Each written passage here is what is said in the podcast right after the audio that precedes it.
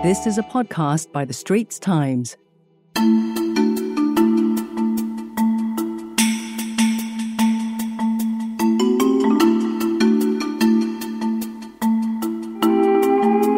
Hello, I'm Grace Ho, opinion editor for The Straits Times.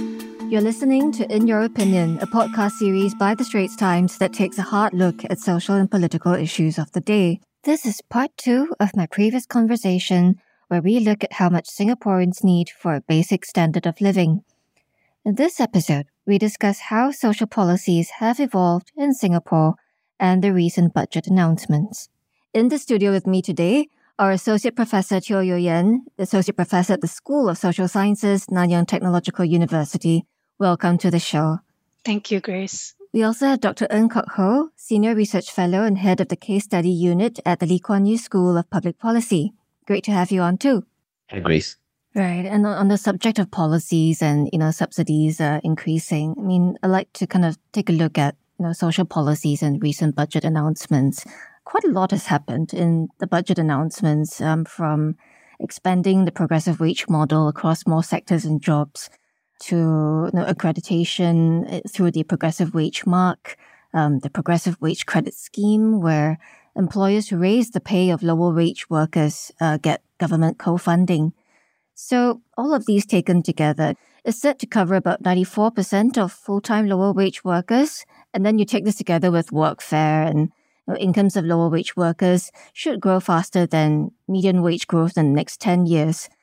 And, and I think you've previously mentioned that the progressive wage levels are too low. Would you say that the latest budget, as well as other moves, have sort of resolved this problem? Yeah, you're right. This has been a big year in terms of uh, wage interventions, and and uh, in particular the announcements related to the progressive wage model. Um, is a it's a huge move, uh, mainly in terms of extending coverage. So this, of course, very well will lead to better wages for for some of the most economically vulnerable workers. And what's interesting is also, I think, that um, there is much more urgency and, and impetus uh, behind improving uh, wage conditions um, than we we have seen for some time. Right? And and in particular, I, I've been very struck by by significant shifts in the narrative, in the way we talk about low wages. And in some senses, uh, some of the things we are now hearing are very much critics' arguments, right? But but now being now becoming kind of mainstream policy discourse. Um, this includes, for example, the idea that low wage workers need to gain ground with the median. The idea that uh, the current gap between our lowest wages and the median wage is wider than in other advanced uh, economies. Uh, this is an interesting way to frame the issue because it is about wage distribution, right? Something we, we don't often think about and, and don't talk about in, enough, right? So, so that's the first one. The second has been the acknowledgement that there are limits to productivity growth in many low wage jobs. Uh, again, this is extremely significant given our historical argument that uh, if you set up artificial wage floors, that do not match improvements in productivity, then you will affect employment. That productivity gain has to be the guiding metric to all wage interventions. So this acknowledgement that in some jobs, particularly low wage manual jobs, there are sometimes limits to productivity growth, and we have to, to recognize that. So wage growth, if you want to improve the wage conditions for, for in some of these jobs, then it has to overtake productivity. Extremely significant acknowledgement. And the third one is that uh, people, consumers are willing to pay more for goods and services. Something we, we also used to be quite jittery about, right? So if you pay workers more, who's going to pay for it? But now we say, no, we've studied the issue. People are okay to pay more. So on top of kind of the substantive policy changes, I think the, the framing and the thinking behind uh, the low wages uh, has been has been very interesting. Um, we, we, welcome these changes as I think all observers uh, and advocates in this area do. Um, but I think there is more to do. Right? Certainly the rates matter a lot. Uh, the existing PWM rates are definitely too low, right? And and a, a simple comparison with MIS budgets will make that very clear. Uh, new ones are, are in the pipeline, but they are not all announced yet. In our study, uh, we calculated uh, based on what households need, that a reasonable living wage is $2,906, 2906. We think this is a reasonable level uh, because actual median work income in 2020 uh, is in fact 56% more than this, right? And in November last year, there was an announcement that the basic monthly wage for security officers on the lowest rung of the PWM for security workers will increase, right? It's scheduled to increase from 1,650 in 2023 to 3,530 by 2028. That's 3,530 first rung on the PWM wage ladder for security officers.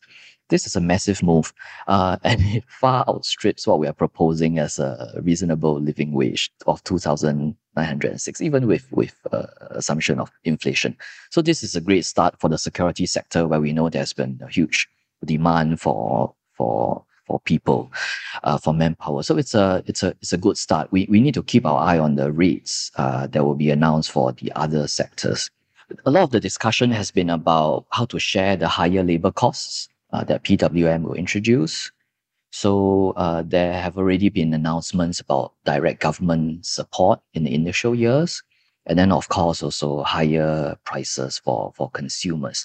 I think doing MIS also draws our attention to the fact that the cost of public services can make a big difference, right? Because the cost of public services, things like housing, education, and care, which form a huge component in the MIS budget, they affect how much wage is needed in a sense right? When some of these essential public services uh, that are now fairly expensive become much more affordable, then there isn't such a huge pressure to push up wages. The employers have to pay, right? So, so that has to be taken has to be taken into consideration as well.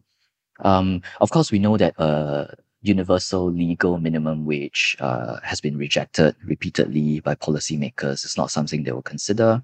Um, one way to look at it is that if PWM is comprehensive, then it doesn't matter what you call it, right? It achieves the same effect. That is true to some extent, but the PWM is still not universal. And that is where it's different from minimum wage. In terms of coverage, there are still gaps where we say we will count on market forces and exhortation. Uh, so it's different from a minimum wage in that sense. So, for example, again, only outsourced cleaning and landscape jobs are included, not in-house employees. So, so there are some of these gaps uh, within PWM. Uh, compared to a legal universal minimum, uh, there is also an issue of consistency, right, with the PWM. Of course, it allows flexibility to respond to, to different industry conditions. But from a living standards point of view, having different wage levels across different sectors is a form of consistency and will mean that some workers will fare better than others. And it's still possible that in some sectors, even with PWM, people may not uh, earn enough. Uh, finally, I, I hope we will also at some point be able to think seriously about the wage and work conditions of migrant workers uh, who are, of course, entirely left out of the PWM framework. Right. So we've covered this big piece on wages. But what about the other big piece, which is transfers and subsidies for children compared to minimum income standard budgets? And you know, you mentioned about framing, right? So it's not just about the amounts, but also the way in which they're delivered, the conceptualization from early childhood, like baby bonus and preschool, um, all the way to tertiary levels. What's your take on that? One of the most interesting findings uh, to the team when we were doing the analysis was to see how the child's budget varies by age. We wanted to know how much a child cost, uh, and whether and how that cost changes over uh, over the child's uh, initial 18 or 19 years, right? And what we found is that the child's budget does vary depending on the age, uh, but not linearly. So, meaning in different age groups, the, the costs associated with the child in the household, uh, they they are different um, but they don't always vary. They don't vary in one consistent direction. So although care costs are lower as children grow up, so infant care is, is of course famously expensive, right? And then once uh, the child is of secondary school age, that there is essentially no formal care costs.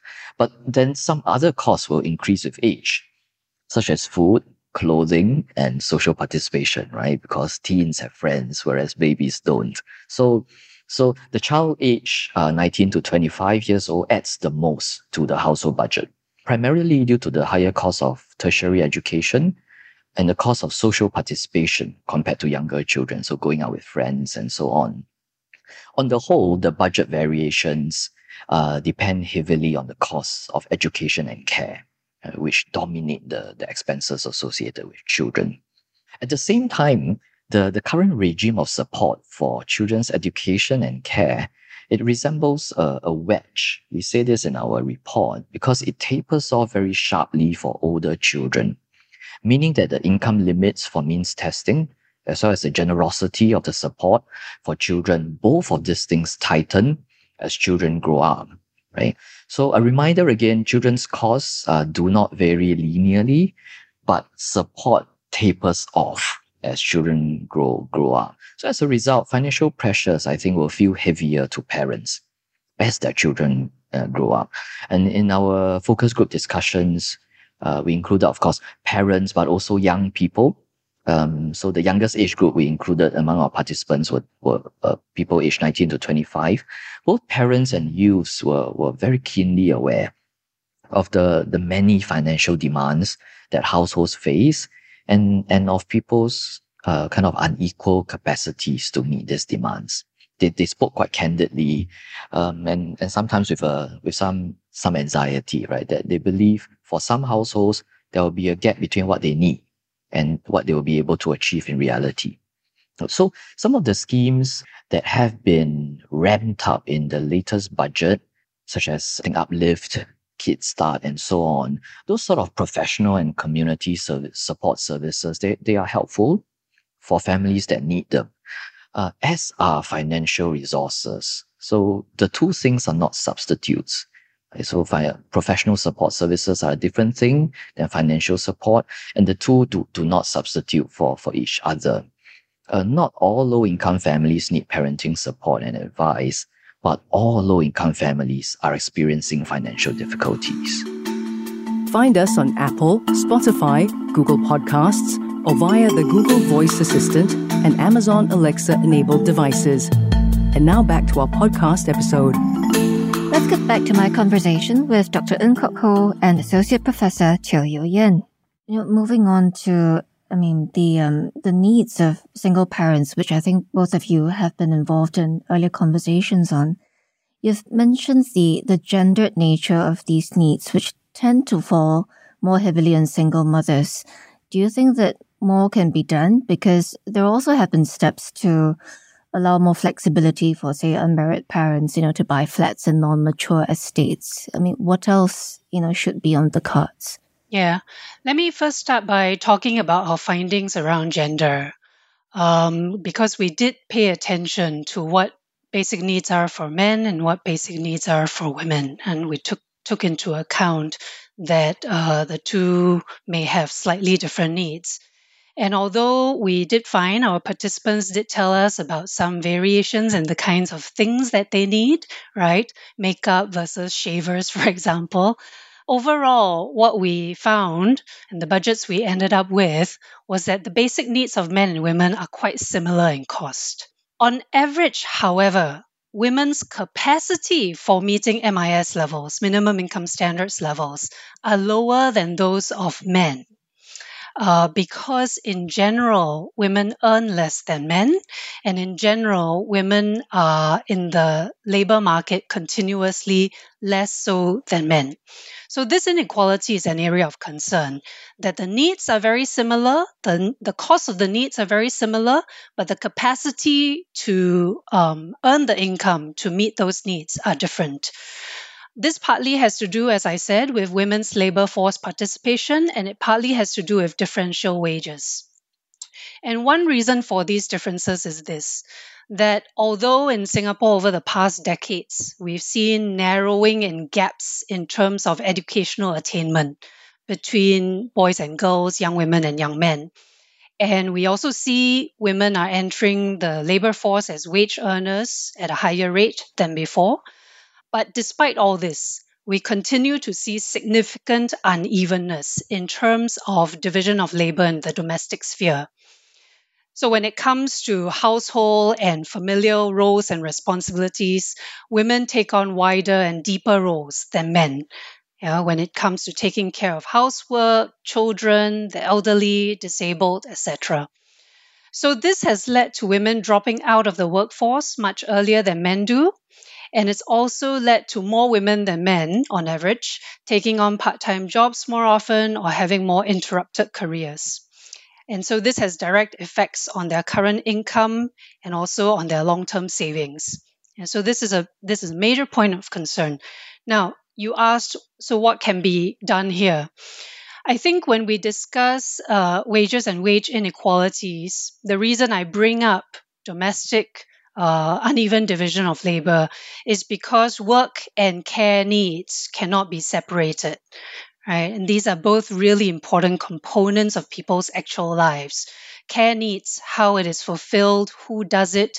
This is a very important question for society to sort out. And what that means is that we need to think about the improvement of care infrastructure, paid services and facilities. We need to think about subsidies for services yeah, so that everyone can access them equally. We need to think about paid leave from work. And we also need to think about direct payment to caregivers, yeah, given that this is such a long term yeah, challenge that we will face, and given that care needs are a very important component of human life, of human society. Um, coming to single parents, most of whom are women. Uh, single parents face even more profound challenges. And our focus group discussions really revealed this in a very palpable way. So we had um, we had focus group discussions that were centered around single parent households. And so this is how we could capture that among single parents in particular, there was a much more profound sense that they need to cut back and to live with not meeting certain needs.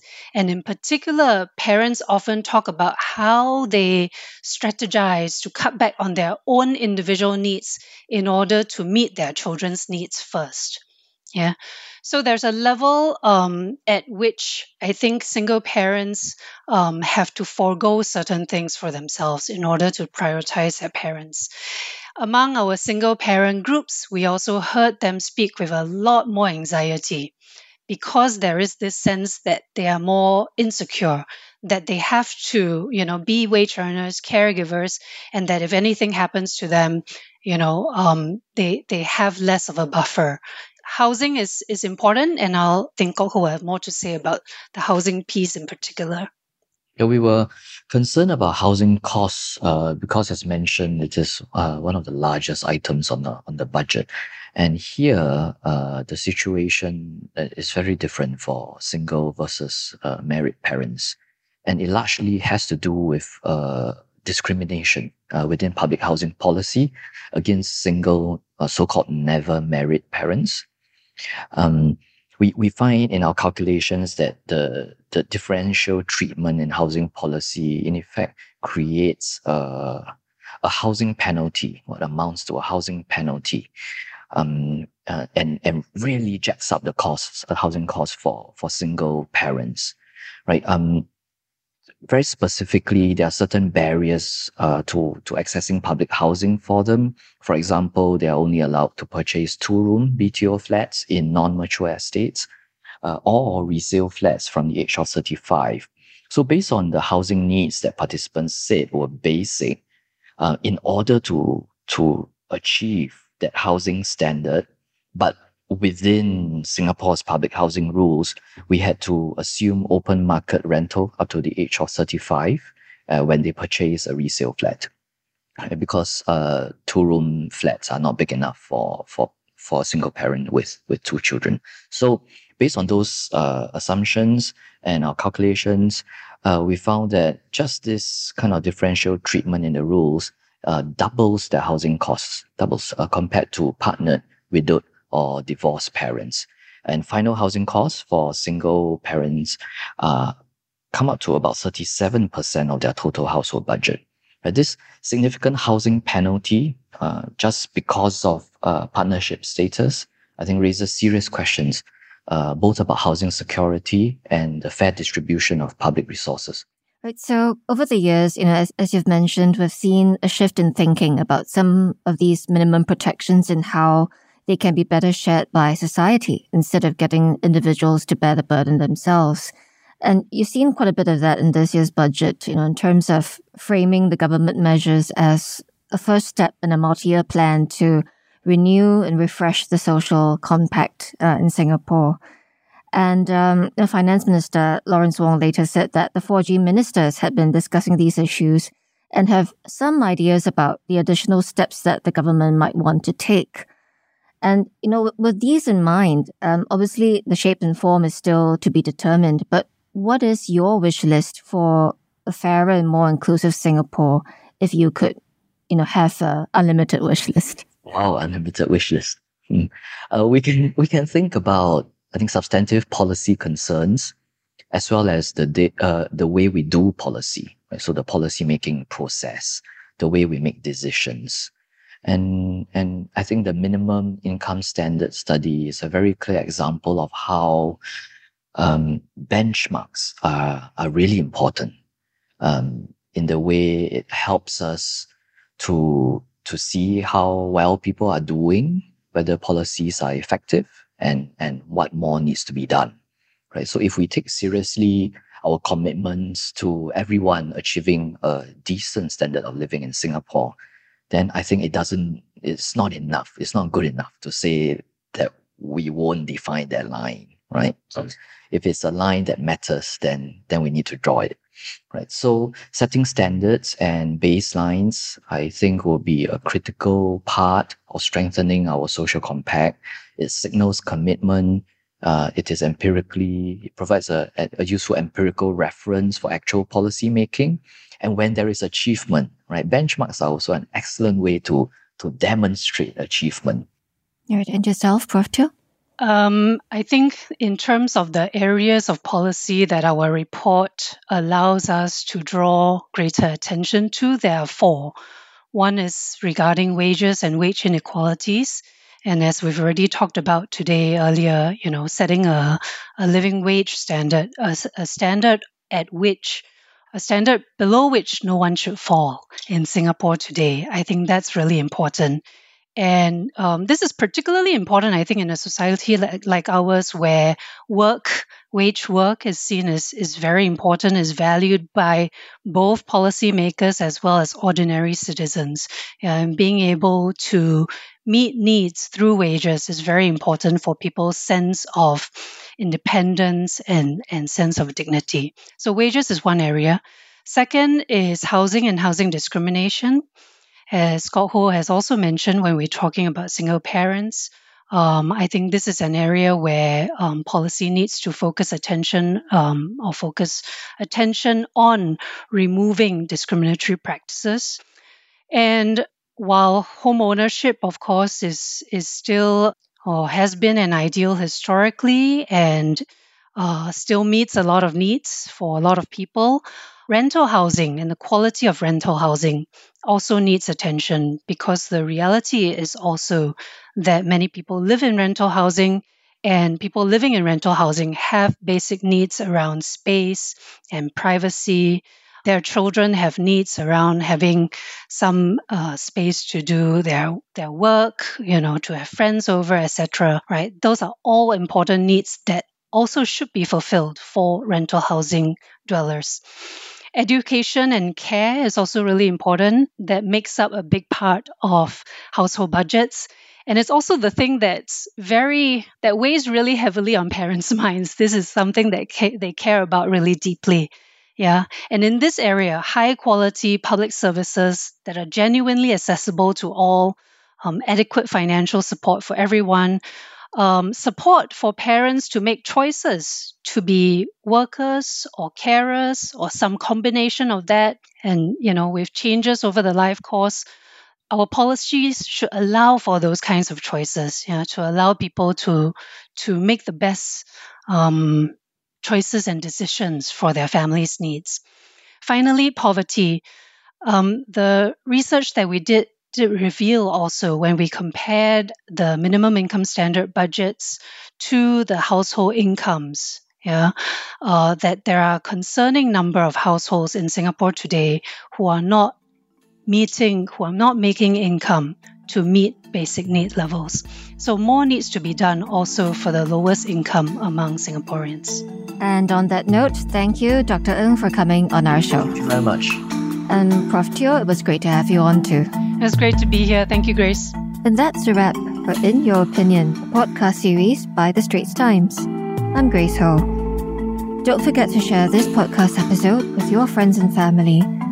If you'd like to read my articles or check out the opinion section of The Straits Times, we have links in our podcast text description below.